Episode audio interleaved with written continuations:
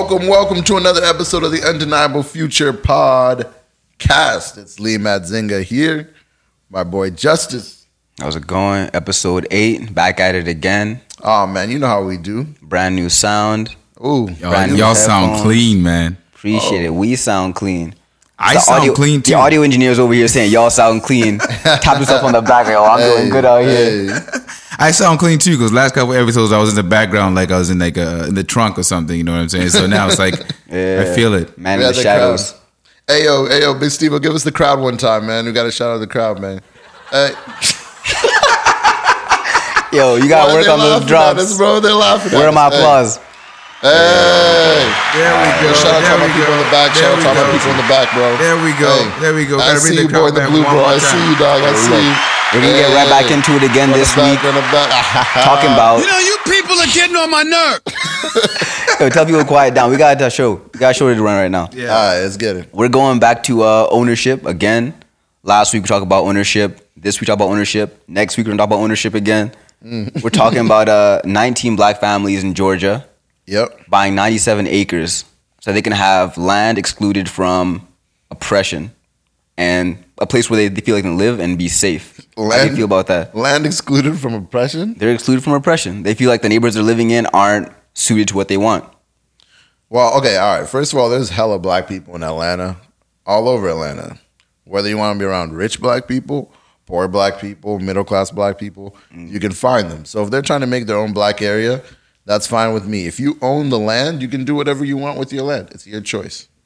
And it was crazy to me when I first saw the story because it was just like I couldn't imagine a group of people just buying that much land and Yeah. saying that it's only for one race. But it's not a new thing because uh, historically it happened in the 1800s where black people were getting kicked out of neighborhoods. Yep. And when they're getting kicked out, this happened in Alabama where they started all these communities where it was only black, not because they decided, like, you know what, we don't want white people here. It's because all these people got kicked out of white neighborhoods. So it's by necessity. Black Wall Street took a black man who said, "Hey, I want to just create a black community." So it's not the first time that it will be happening. Uh, I feel like a lot of people are going to get mad. You know, people who are always wanting diversity everywhere. They're the ones who are going to get angry about this, even though it's black people. But I, I don't know. How do you feel about that? Do you think every we should have diversity everywhere, all around? people should do whatever they want to do. If you want to put your money towards buying 97 acres of land and move into people that you relate to, people that you care about, then go ahead and do it. I would move in there because I feel like it's an, it's valuable to meet different people, Yeah. introduce yourself to different cultures and intermingle. But if that's what you want, I just go ahead and do it. It's your money. For me, this kind of reminds me of the uh, Supreme Court decision uh, of the two gay people that wanted to get get married and they wanted to get that wedding cake, Mhm. And they weren't. Pretty much, the store told them that they wouldn't serve them because they don't serve gay people because of their Christian values. Um, I think, personally, just from capitalist point of view, I think that that's dumb because if you don't want to serve gay people, that's your prerogative. But all the gay people and gay allies can now make the decision that they don't want to support you. So now your business is going to suffer because of your, you know, your your, your hate for for whoever it may be. In this case, if it's black people, if they just want black people in that area, I'm sure there are rich white people that might be like, "Hey, this is a nice area," who want to live there. So you're kind of looking at it as like as a business venture. Yeah, absolutely. I think they're doing it for business. I think it's more of just like a you're almost sacrificing the chance of living somewhere else where it's more secure. It's already established. The school's built already. And you're starting your whole new thing. So I don't think they're doing it for profit. That's not what I assume. I mean, I would. Okay, that's fair, but I would assume that somebody there, like these 19 families, are buying up all this land, right? Yeah. And they want black people to come live there. So I would assume those black people are going to pay per each lot of land that they buy. Yeah. So somebody's gonna profit. Yeah, they're paying per. I think it's per head. Like once you come in, you bring your kids. Like each person has to have like a certain quota they have to reach. you Oh, know, come okay. to the Aren't, aren't the 19 families the people that are moving into that area? Did they just buy land for black people, or are they the ones buying it to move into it? No, the acres were already purchased, but Yeah. now the people who come in, they have to like, I guess, supplement what was already spent. So if it's like a million dollars that is spent, you have to cover that. And 19 families are coming in now. Oh, oh! I thought 19 families got together and put money up for for 97 acres and say, you know what, we're gonna split this evenly uh, among us, and then we're just gonna Yeah, yeah, it's even- split evenly, but like as more families come in, Uh, yeah. like, the cut becomes smaller and smaller for each one. It's more affordable. It's quota for like. What you're uh, asking about, like Rachel Dolezal? Yeah, like, What does qualifies Rachel as black moving in? Rachel Dolezal will, will be the first person to put in an application, bro. I, I, I think it's a great idea because I, I respect the idea of having ownership of your own your own home, your own land. Yeah. But I really think the idea of them separating themselves is because you talk about Black Wall Street. Mm-hmm. When they had Black Wall Street, they had banks that were separate from the U.S. banking system. They had schools that were separate from the U.S. schooling system. So Black Wall Yeah. Street and that community, it allowed them to live insulated from outside pressure and outside influence. You know what I mean? That's impossible to do in today's world, though. That's the problem now because you can build a house now in this community on these uh, 97 acres.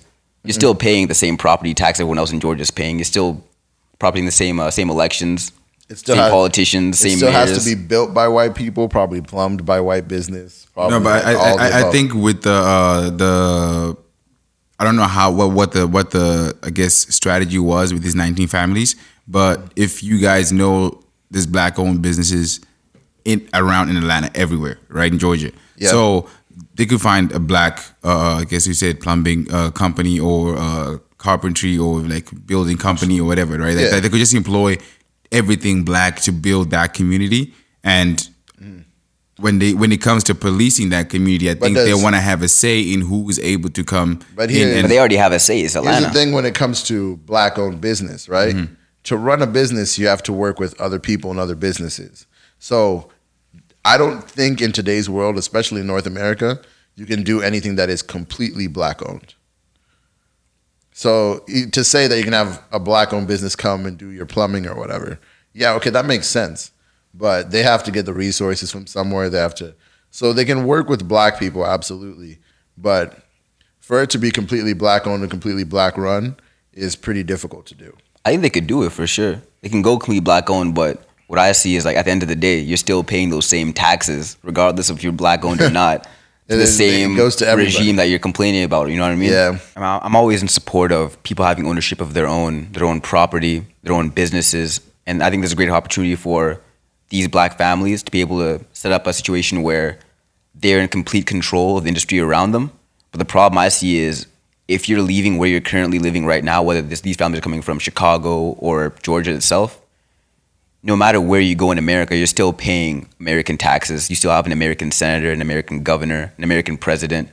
And no matter where you go, those same forces that are systematically oppressive to you, that you Yeah. see as systematically oppressive, are still going to exist. So no matter where you go, even if you hire only black owned businesses to build these houses, black owned plumbers, black owned teachers in the schools, or sorry, not black teachers in the schools, you still have to operate under the same system.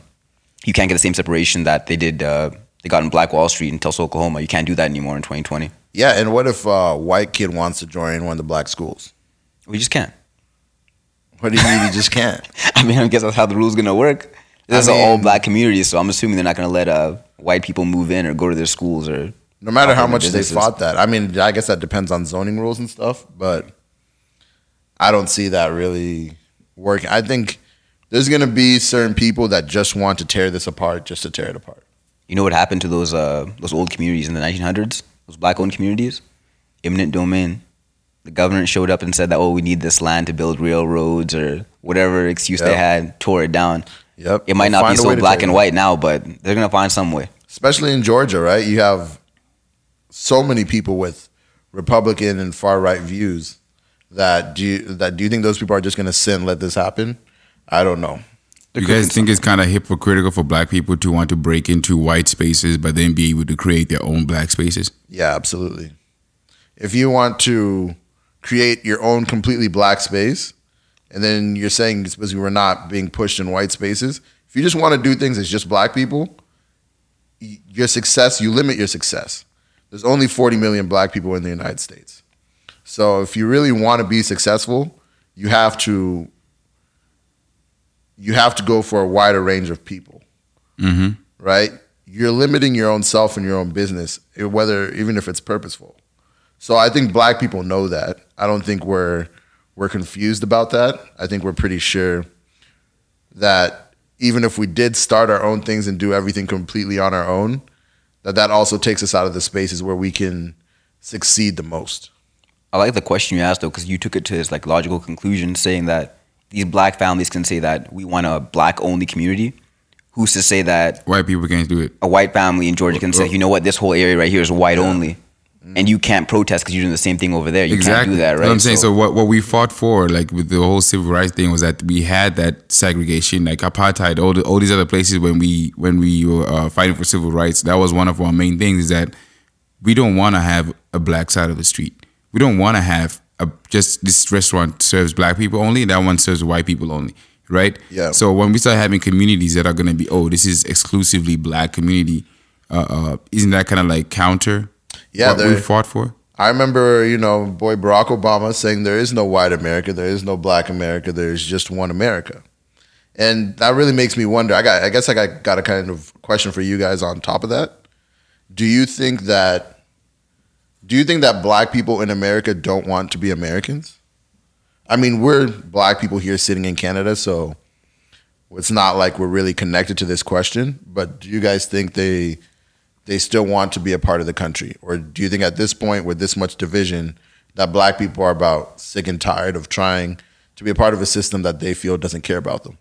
There's a problem of grouping people together though as like one monolith saying like, oh, Yeah. black people America Yeah. think this. Yeah. There are black Americans who will tell you right now, I believe in separation. I think we should have our completely own nation, completely own law, the same way we have um, Indian reserves in America, Yeah. where you're not governed by the same government. But there's some Americans right now who say that I'm an American, I believe in society, we can do better, we can improve ourselves. So I can't make a decision saying that, you know what, this is good, this is bad for black Americans. Because amongst themselves, there's not one like hive mind, you know what I mean? Yeah, well, that's what I was asking for you. Do you believe that? Well, I guess I was asking, do you believe that that's what Black Americans want? I don't know because I've The spoken to majority of black people- Americans? Yeah, the I guess yeah, the majority of Black Americans. Do you think they want to be in America? I think there's no other place where Black Americans would thrive the way they do uh, in the world than America. But then it's not uh, a place that is they, they they face so much shit or stuff that they, they got to put up with. You can put the bleep button on there. I, don't I worry. got you. Yeah. you just threw me off my point. But yeah, there's so much stuff that's going on around them that it it's, it's it becomes a question of uh, uh, uh, if we were to go anywhere else in the world, what would we have to sacrifice from what we gain from being in America, yeah. and what's there to gain from other side? It's not like everywhere else is peaceful. You know what I'm That's, saying? that's Everybody got- exactly uh, Thomas Sowell's point, right? Thomas Sowell says, "Hey, you look at America. Yes, black people have gone through a lot of terrible things, whether it be slavery, Jim Crow, and those things are wrong. I don't want what I'm saying to get misconstrued, but black people in America have succeeded more and have the opportunity to succeed more than black people in a lot of places around the world, especially if you're comparing them to their African brothers and sisters. Mm-hmm. Right? So somebody like LeBron James complaining about not having enough, like, and complaining about all the things that are happening in the black community, Yep. you're also looking at a guy who's a multimillionaire, has the chance of becoming a billionaire, and he's the one complaining. And it, that can kind of seem weird to see somebody who has so much success complaining about black people not having any success. It kind of puts you in a tough spot too, like thinking about these kind of issues because you don't want to say that somebody just because they have success, because they have the money, they can't complain. But Yeah. obviously, when you look at black people in America, you can't tell somebody that okay, you know, if you don't like it, leave then. Mm-hmm. Because if you know the history of black people in America, obviously all three of us here sitting here know Mm-hmm. most black Americans didn't decide like you know what we're gonna go to America.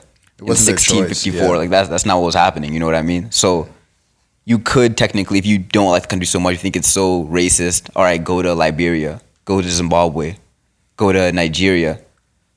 But that's not possible. But at the same time, the people who are making these complaints and these statements need to understand that while you're asking for these improvements, while you're voicing your opinion, and rightfully so, understand that where you are right now is not where you were 100 years ago. That's because people actually put work in day to day, year after year, to make sure that black people in America were not enslaved. Black people in America could vote. And we're gonna continue to move forward. But don't forget that we're not at the same place we were 200 years ago. Don't pretend like black Americans are treated like animals. That's the same way why they that's why I'm a huge believer in the Constitution, right? And that's why I tear apart countries like Zimbabwe or whatever, and I say you have a constitution where you can change it that much. What are people's actual rights in that situation? So if you look at the United States, black people can look at the Constitution and say, "Hey, this is what I'm being promised by the Constitution that's supposed to that represents me." Why is it that I don't have these things? So Frederick Douglass said about uh, July 4th. Yes. He's like, I'm willing to celebrate this. But the hmm. reason I'm not going to celebrate it this year is because you're not living up to the promises you made. Live Absolutely. up to the promises, I'll celebrate it. But until Yeah. then, I'm not going to celebrate. So when you when I hear black separatists and they say we don't want to be a part of America anymore, in my mind I'm thinking, but the Constitution that already exists protects you, and it you have those rights. It's your job as an American to fight for those rights, but they do exist.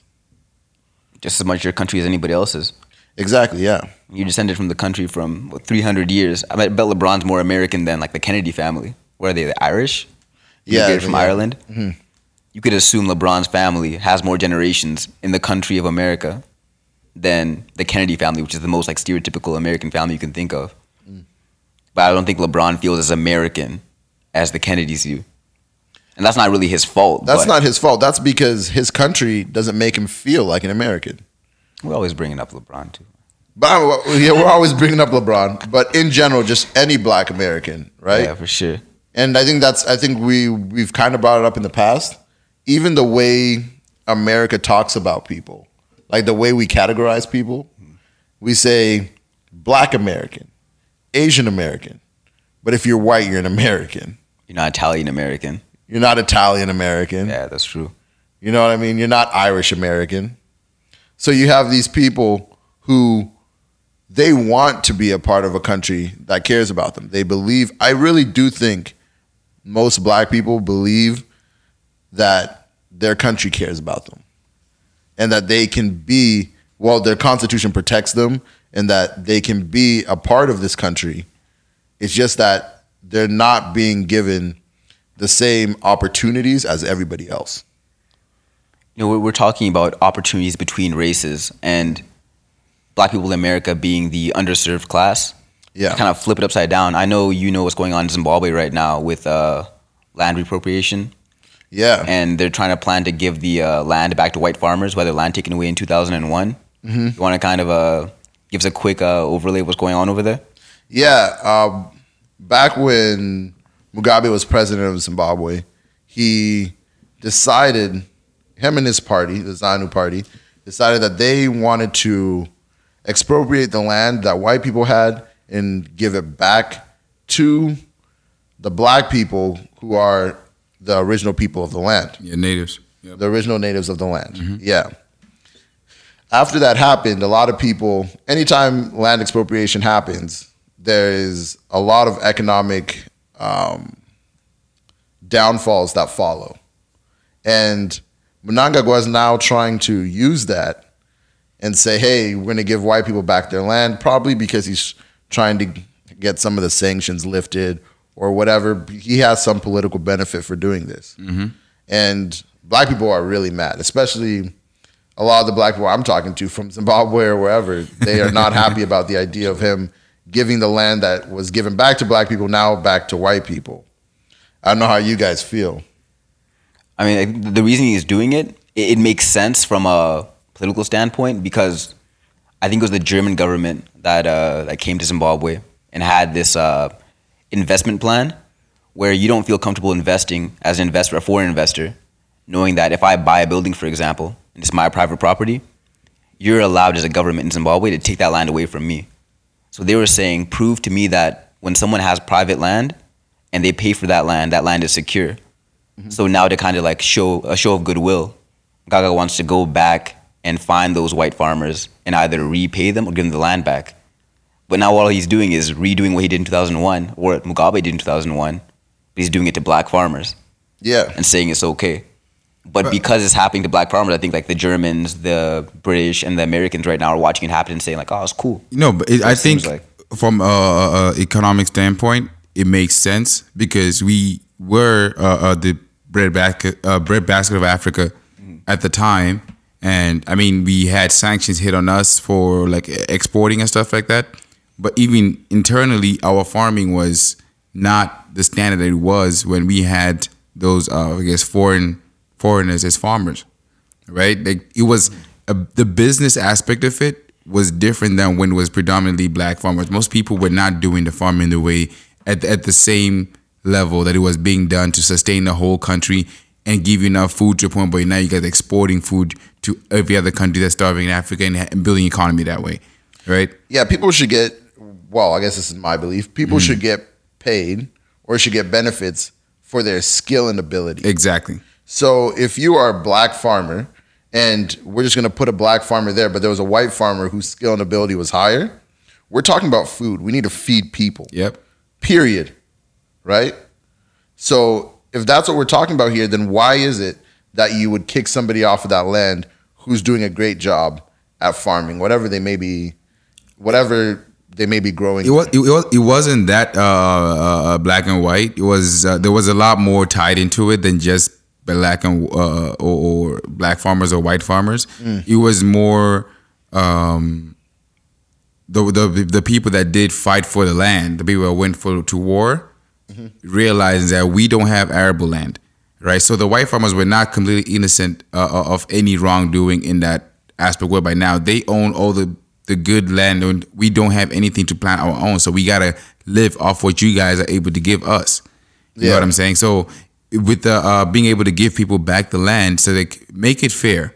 Okay, if we're gonna have 80 acres per farm, make it 80 acres per farm, whether you're black or white, right? Yeah. Make do that. In that case, in that case, I completely agree with you.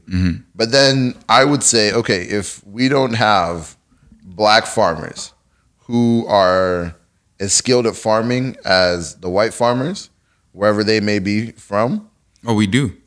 I'm, well, I'm just, I'm just. Oh, yeah, uh, This is all hypothetical. Okay, what I'm about to say right now. if they don't, if we don't have black farmers who are as skilled as the white farmers who are there, Yes. then why don't we train the black farmers who are there to be just as skilled? Right? I think that's a huge problem that we have when we go into what people like to call a third world. We're like, oh, hey, we're going to give you guys resources like food and whatnot, but we don't teach you how to use those resources. So if you have these white farmers who have owned this land for so long, that means you have black people who are not farming. Those black people, even if there are f- I the think- few who can farm very well, Yep. Yep. right? Mm-hmm. Then what you also do is you put them in a position now over the long haul where farming is no longer something that they are as skilled at doing than the white farmers. The- because they pass it on generationally. The issue that happened was they were not giving it to the best black farmers. Mm. They took the land and gave it to the- Cronies. Exactly. They they, Yeah, they, they gave, it, to their friends. Exactly. Right. So if we were like, I, I went to a school in, in Zimbabwe where agriculture was like really huge, and we had to do all these projects and stuff like that, right? And people actually Yeah. get taught from like how to do management, all this stuff, right? But Mm-hmm. all the people that do focus on that, and then and you're taking up university or whatever, Yeah. they're not the ones who are getting the farms. You know what I'm saying? Those people are the ones who are now who don't have jobs because there's greedy people who have taken up all the land and and then they don't have any of the skill that's required to sustain an economy through agriculture. So that brings up the question like how how important is responsibility socially and then economic growth. So for example, let's go back to the United States, right? You have Donald Trump as president right now, and his whole thing is make America great again, America first. And his idea is why are we moving to Mexico, going to China, going to Thailand to manufacture our goods, even though it's more efficient? How about American jobs? Let's bring them back regardless of the cost and figure it out. So going back to Zimbabwe now, if you're a Zimbabwean and you're looking at people in the nation saying like, oh wait, the most efficient farmers happen to be white or mm-hmm. happen to be Indian or Chinese. Mm-hmm. We don't really care who the most efficient farmers are. Just put this is Zimbabwe. Let's no, no, no. Let's find Zimbabweans to run our farms in Zimbabwe. Some of the well, we I might I'm pretty sure I'm right here. I may be wrong, but I mean, Steve, I guess you can correct me. Some of the white farmers that were taken off of that land were Zimbabwean citizens. Were they black Zimbabwean citizens? I mean, Well, I'm, I'm just saying, we're Zimbabwean citizens. So there, there's, there, so most of the farmers came from the Rhodesian. Uh, uh, uh, I guess when Zimbabwe was still Rhodesia. I get that point, but were they Zimbabwean citizens when when, we- their land was taken from them? Well, I mean, yeah, because when when Yeah. when it was when Rhodesia became Zimbabwe, I guess everybody became a Zimbabwean citizen at that point, right? Okay. I don't think they were looked at as because before. Because that's the same issue South Africa's having, right? Mm-hmm. The black people say, hey, this is our land. White people have been there, like, uh, we've been here for generations. I know, but they, that's like the, that becomes the whole native thing now, Yeah, right? sure. So, so yeah. And it's like I think there's it's like there That's was why I asked if it's black Yeah. Zimbabwean because it's pretty clear cut. If you're in Zimbabwe and see someone black it's skin, black. That's a Zimbabwean, yeah. there's no white skinned Zimbabweans like, oh yeah, I've been here for Mm-hmm. seven generations. But if you ask that white farmer, right? They are. They like some of They them, will tell you, I'm they, Zimbabwean. They, they, that's all they know. So here's the thing. Yeah. If if you're born like uh, I was just talking about this with my little brother, right? We went to that uh the curry bowl, and I Mm. was explaining that oh yeah I'm from Zimbabwe, and then I it's like I pointed at him. He goes oh I'm from Canada, Mm-hmm. right? He identifies as Canadian. Like that's who he is.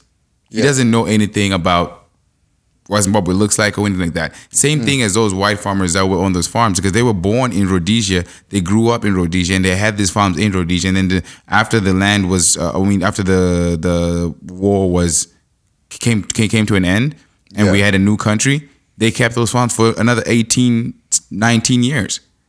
Mm-hmm. As Zimbabwe, so they just feel like, oh, we are Zimbabweans, we are the Zimbabwean farmers, and Yeah. they had all these Zimbabwean farming, I guess, uh, uh, uh, um, I guess the companies that were give, giving them like uh, resources and stuff like that, bank loans. They were doing everything from a Zimbabwean standpoint. Mm-hmm. But now, when the land was taken from them, they were told that yo, you're not native to this land. Yeah. we're taking the land back. In America, you have slavery, right? Mm-hmm. A lot of the plantation owners, their families continue to be rich and continue to build wealth.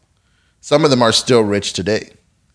So, do we blame the the descendants of those people for that slavery?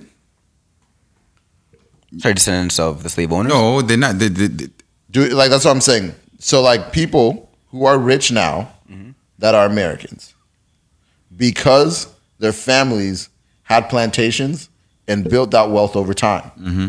So they took advantage of black people, et cetera, et cetera, and that's how they got their wealth. Yep. Today they still have that wealth. Do we do we hold a grudge on those people today and say, "Hey, you benefited from slavery"? I don't know who you mean by we, but if you turn on CNN, somebody's holding them accountable. People aren't forgetting about this. It's not like people forgotten, like, oh, you know what, it is what it is. yeah, it's well, like I'm, well, I'm saying from a So, policy standpoint. here's a- the- should we hold them accountable when I it think comes to policy? I think what's being what's being what, what they're being held accountable for is the marginalization that they've now created after they've benefited from all this uh, uh, oppression. Okay. Right. So what is you make a hundred million dollars off using black labor, and then you're now marginalizing black people now to come up. That's what. pe- These are not your ancestors now. This is you Yeah. doing this, right? Yeah. And this is your problem. So give Okay. people the same opportunity, or if there's gonna be reparations, like you understand that the wealth you've built over time was based on these people's free labor, right? Yeah. So allow those people's descendants to also come up. Don't keep holding them down. That's what they're being held accountable for, in my opinion. You remember when we were just talking about that white land? We said, Mm-hmm. like, hey, if people make black land in Georgia, Mm-hmm. and it's just black land. Then what is that? How can we stop white people from doing the exact same thing? Yep. That Well, I don't think this is a, a score to settle with like farmers in Zimbabwe saying like, you know what? I don't think these policy, white farmers I don't were think undone. policy should black farmers. through revenge. Yeah. I think this policy is only to prove to foreign investment that if you invest in Zimbabwe, if you invest in land here, your land is secure. This is how we're Mm-hmm. Gonna prove it. I don't think this is any move to like improve farming in Zimbabwe, improve the well-being of black farmers, white farm. I don't think they care about that. It's about proving your ability to secure investments. So if you Yeah. put money into Zimbabwe, we'll take care of it. And this is their only way of proving. I guess that's the biggest. But I'm saying like with with, with, them allowing white farmers to come back, they're now opening up a lot of uh, uh I guess farming like grants and stuff like that that had been blocked from them because of the civil rights violation or human rights violations, whatever they classified that as when they were putting those Sanctions? sanctions. Yes. Yeah. So when those sanctions get lifted, that means those farmers now have access to the banks that do give them enough uh, resources that we wa- didn't have access to. Right? They did have the Black law where they white. said like I think seventy percent of um of every industry has to be Zimbabwean, mm-hmm. like natural Zimbabwean. And I think eventually that's going to be lifted in the next few years, where they're going to say, you know what, if you're Chinese and you want to come into the mining industry, you're allowed to come in now. Oh, If man. you're Indian, you want to come in. So Yeah. you're going to have way more people from all around the world coming to Zimbabwe, which is good for the economy if the government's not corrupt. But what's happening now is we're going to have the foreign investment coming in, and who's getting that money now? That's the question. Yeah, but Yeah. are they gonna come? Yeah, because now when we look at a social uh, standpoint, we just had this whole Zimbabwean Lives Matter thing uh, a couple weeks ago. Um, that's also going to turn away people because now you're doing this to your own people who are speaking up, right? So you, you yes, you're getting a. Uh,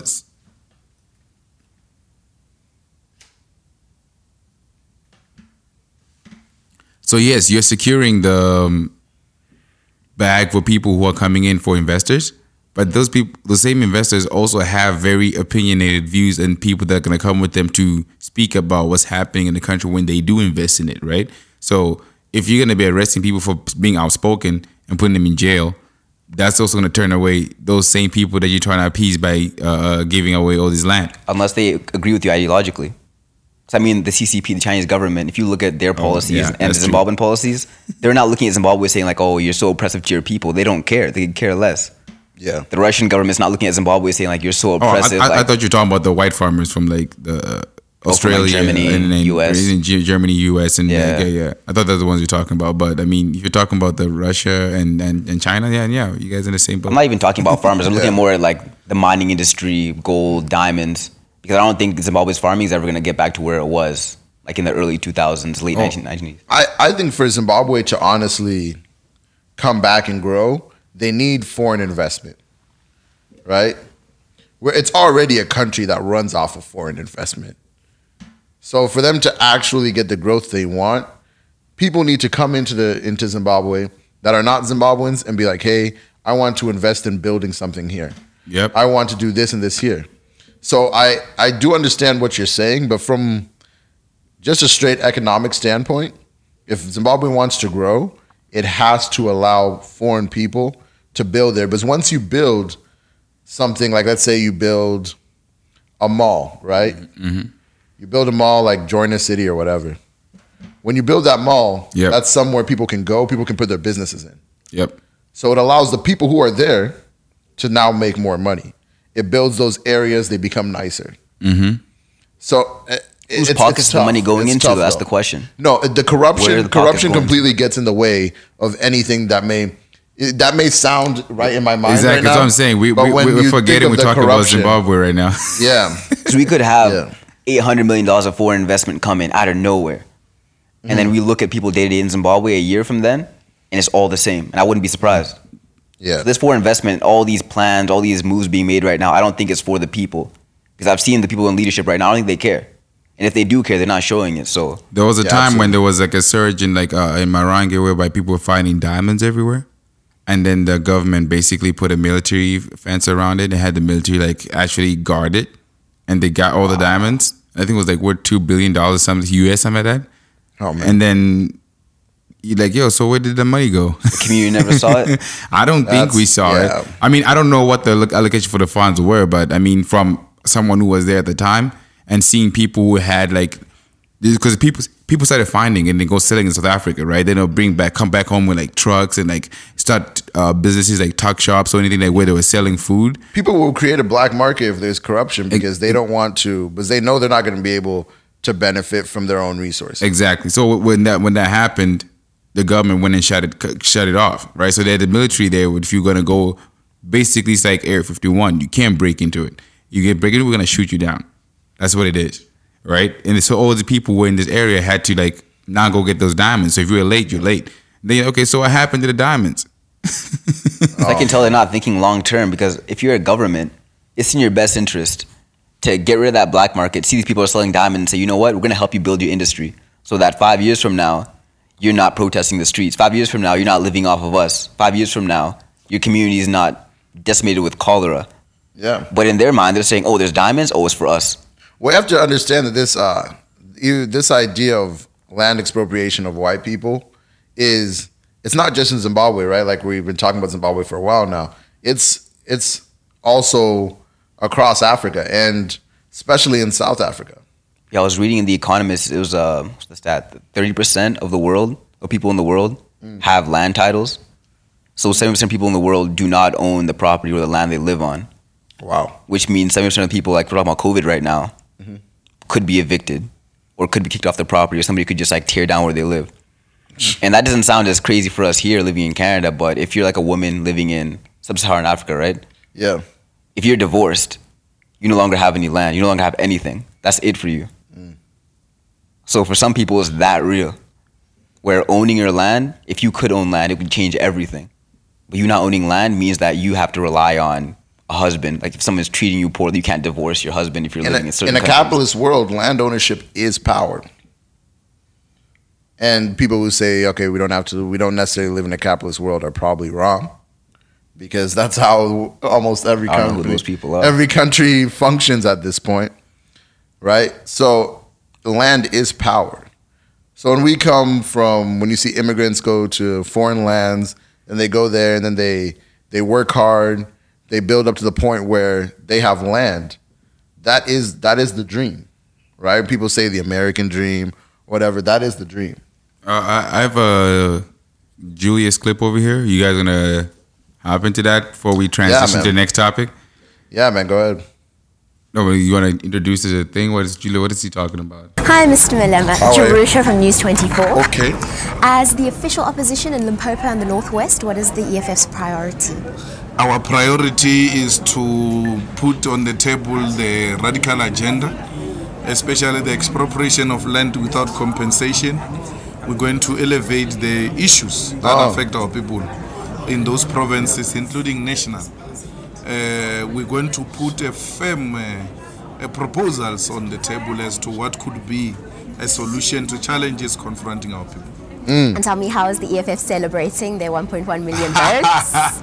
Well, uh, we are very happy. We may not have the means and the capacity to celebrate, That's bars. but uh, we, we do appreciate and uh, we are humbled uh, by the support we have received and uh, we will not disappoint our people. So yeah, so there as we see in South Africa, there is a whole party, which the number one thing they want is land expropriation without compensation mm-hmm. from anybody who is not originally from South Africa. So I guess black people from South Africa. Yes. Yeah. And I don't know how people feel about that. I'm sure white people are scared to death about that idea of a party that would come in and just take away all their land. Mm-hmm. But I personally, I don't think the EFF has enough political strength, even in South Africa, to make that happen. But then the ideology, I think because it's a hoop dream. I think the ideology is once once it's out Yeah. there though, once that mentality is out there, Yeah. they don't need the political uh, uh, power. That's true. The people will push for it. Yeah. You know what I'm about saying? like a Malema it's so like- much. He explains himself and he's very articulate. And as a Canadian, I don't know what's going on day to day in South Africa.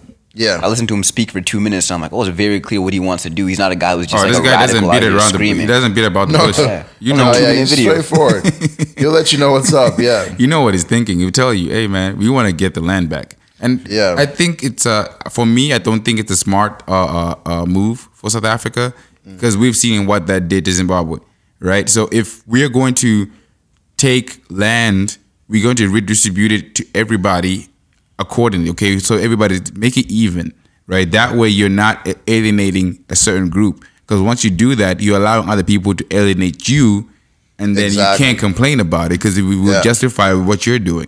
And that's my that was my whole point. Like I don't think that policy should be revengeful. Because what happens when policy is revengeful is right now, let's say black people we get what we want. All right, later on when white people are the majority again, mm-hmm. Or somebody else is the majority, they're gonna do what they want. Yeah, you just, And how are you it gonna feel become? about that? We're not building a country. We're not building a society now. We're just building, building a it. certain group, and that becomes an issue. Yeah, you're right. That's Yeah. what's tough though. Like looking in like talking about Africa, like post-colonial world, Mm-hmm. where these countries were liberated. If you see what was done to these people prior to liberation, and now you see that once they have their liberation and they have their power, now they want to say we want to do the same kind of things to you. Oh, you can't you do you can't do that. that That's you did wrong. to us, yeah. That's wrong. That's that's terrible. But we- I understand But that. we fought for liberation, saying you can't do this. yeah, saying they can't do this to Yeah, us. yeah. So we, Yeah. when we get the liberation, us going back and say we're gonna do this to Mm. you, it's kind of like, okay, what was your point then? It's like you Not guys only got that, here by playing a different game. Now the whole game Yeah. switched up. Now we have to play a political game where, oh, you have to wait. It takes time. You have to wait 40, 50 years of legislation. Like, you did this in two years.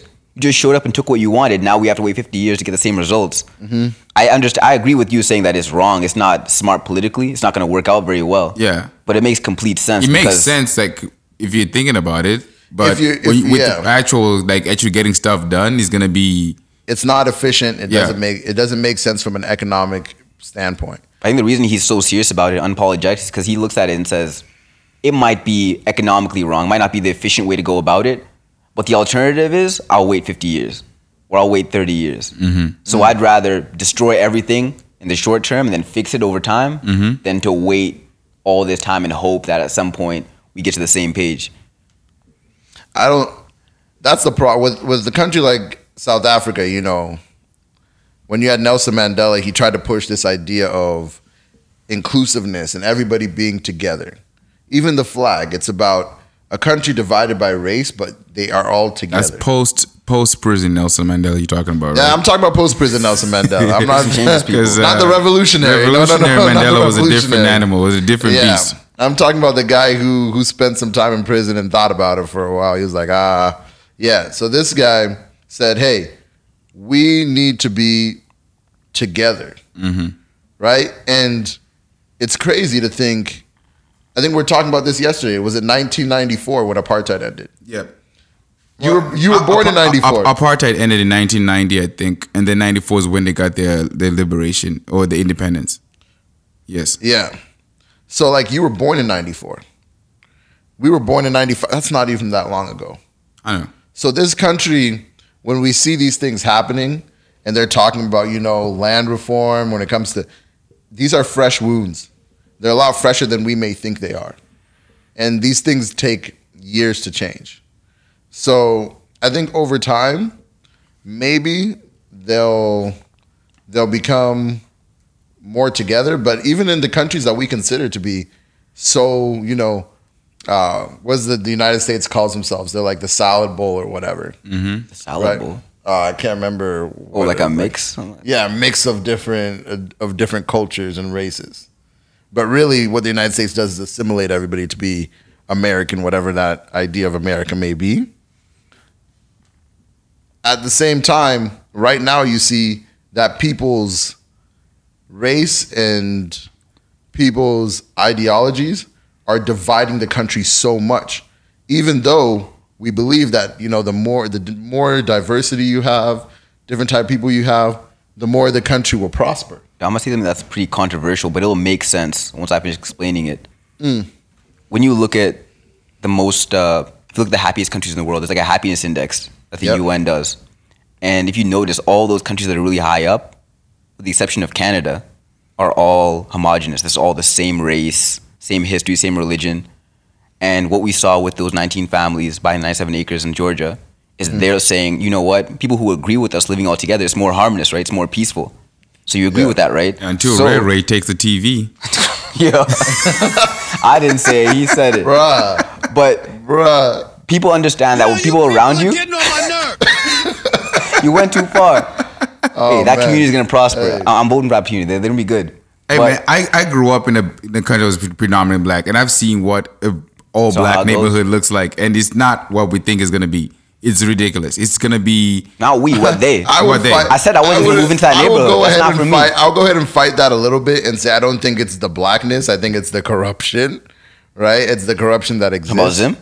In Zim, yeah. Oh yeah, you're disqualified. I don't think it's- it's, it's, it's not it's not just You Zim seen a though. real government for it's long not just enough. Zim though. It's like South Africa is the same. You go to a black community in South Africa, most predominant. It's it's okay. I don't, I don't want to keep saying that stuff, but yeah, no, no, no. but, but I'm saying that um, the people who live together, the more alike you are to your neighbor, mm-hmm. the more cohesive you are. What's happening in America right now is that people who are so different all live in the same area. They don't want the same things, and they're fighting. So the whole idea of like, oh, we need inclusion, we need to all come together, that that doesn't work. Mm-hmm. And that's what we're seeing. Like people are admitting it themselves and saying we want to move into communities where everyone looks the same. But to say that, what that means is okay, if you don't look like your neighbor, if you don't believe what your neighbor believes in, you should separate. But that's something that I believe in. But when I see the world and see what people are asking for, I'm like, well, clearly that's where you're heading towards. Where I think you they can't be together I think the you agree. problem is that when it comes to those countries that you're talking about, Sweden and stuff, I think it's a mindset is why they're all the same, more than it is the way they actually look. really. The reason I say that is you brought up a good example. You said except for Canada. Why Canada? But in Canada, if you see the people that Canada brings in, the immigrants, they're young, educated people who really, really who are coming from countries that are torn up and are coming here to prosper. Yes, So even though we're different in color, we may not look the same. but we have the same ideas. Are the way we think is actually a lot more alike than the way most Americans think. See, in when you- my when you mind, br- when you that's brought what that I in- believe. I don't know if it's. I'm not saying that's factual in any way, but I think that's why in Canada people are the happiness index is quite higher than the United States. I, I agree with you when you say Canada. And the reason I think Canada is so high is because you look at Americans, like we said before, these Mm-hmm. people didn't decide to come to America. Mm. The black people in Canada, for the most part, immigrated to Canada. Talk the Asians talk. in Canada Talk immigrated to. Mm. Canada. They couldn't just show up. They had a. How long did it take for you to get your papers, your citizenship? Do you know? Do you remember? In Canada, Yeah. Ooh, hell, I think it's like seven, eight years, something like that. I think we. I a got mine when we were what? I was 16, maybe 15. Yeah, and I came to Canada when I was 10. So it's not a slow, uh, fast process where you can just show up to Canada and say, I want to be Canadian, I'm in. You have to prove, like, what are your goals? What are your income? Can you get a job here? Can you work? Are you an educated person? Are you dangerous? Like, how do you think? And then after a long process, you're Canadian. But in America, there's a lot of people who got in there and they didn't have to go through those same checks. yep, And it's chaos. yep. And the Canadian immigration system is far more advanced than the American immigration system. So there's there's also that. They care a lot like, more about their immigrants, definitely. Yeah. So I think I think honestly Canadians are more alike than Americans are alike to each other. I think when you have a society where, um, not that you restrict people who come in, but you have a vetting process which is proven to work. When you know that the people who are coming here can be productive citizens, that's the most important thing to have. But when you build a society from the ground up where you're bringing people over not to be citizens, but to be chattel slaves, to be workers and workers only, nothing else. You see problems that are happening now 400 years later, 400 years in the future, which are so so hard to fix because they're coming from a rooted issue that happened 400 years ago. You make a mistake in the initial acceptance of a person into your country. The division already fix it. existed. Yeah. It's not like the division was created over time. It was already there. And it wasn't created as in like, oh, division between black and white. We can both live in this country. But it was started as we're white. You're black. You're not even a citizen. You're not a person. What was it in Virginia? You're three eighths of a person. Three fifths. Three fifths of a person? Oh yeah. Three eighths, bruh. Three eighths. Yeah. It's that's not enough. Yeah, no, it's Yeah, three fifths rule. Three fifths is much better. So you don't even account of a person when they go out and vote. When they did get the right to vote, it wasn't even a one for one vote. Yeah. Where when you voted as a black person, you weren't one person. You were less than a person. you couldn't even vote. So you can't fast forward now Yeah. to 2020 and be like, all right, let's not have these problems. What's going on here? You can't be surprised. Well, I don't. Yeah, I don't know if it's not like the country can just split into black, white. Uh, sorry, black American, Asian American, white, or American. They can't just split themselves apart. So, really, unity is the best way to go. But to get that unity after so much division has happened over time is going to be really difficult. I guess all we can do is just hope for the best and hope that America does figure it out somehow, some way. But I think as people argue with each other, not burn buildings down or tear things up, which that's obviously people who are just trying to take advantage of the situation. But as people have these conversations in actual meetings and rooms, those conversations are going to make that difference over time. For sure. So hopefully the country can come together, but we'll see. And we're Canadians speaking about what's going on in America. I think we always talk about American topics often. Yeah. And at least from where I'm coming from, the reasoning for that is we're so interconnected in this world, and the US is the biggest economy in the world 350 million people. Like right now, we have headphones on from an American company. Hmm. My laptop's from an American company. These lights are probably American owned. The cameras are American. And as Canadians, we're more affected by what goes on in America than just about any other country in the world. So not just their, their economics, but their social policy has so much impact. So Exactly. what they do, a lot of the world ends up following. Yeah. So if they can set a good example, if they can succeed and fix the issues they have, I think a lot of the world can look at them and say, you know what, this is a way, this is a way forward. Mm-hmm. If they do it the wrong way, a lot of countries who are developing nations will look at America and say, well, if they couldn't do it, we have an excuse to fail and let our people down. You know what I mean? Yeah. Well, I think that's a solid place to end it. Uh, thank you guys very, very much for coming and listening to the Undeniable Future podcast. It's your boys again, Lee and Justice. I'm feeling signing out. Feel you. I'm gonna see you week nine with some brand new Guys, content. have a good one. We'll catch you next week.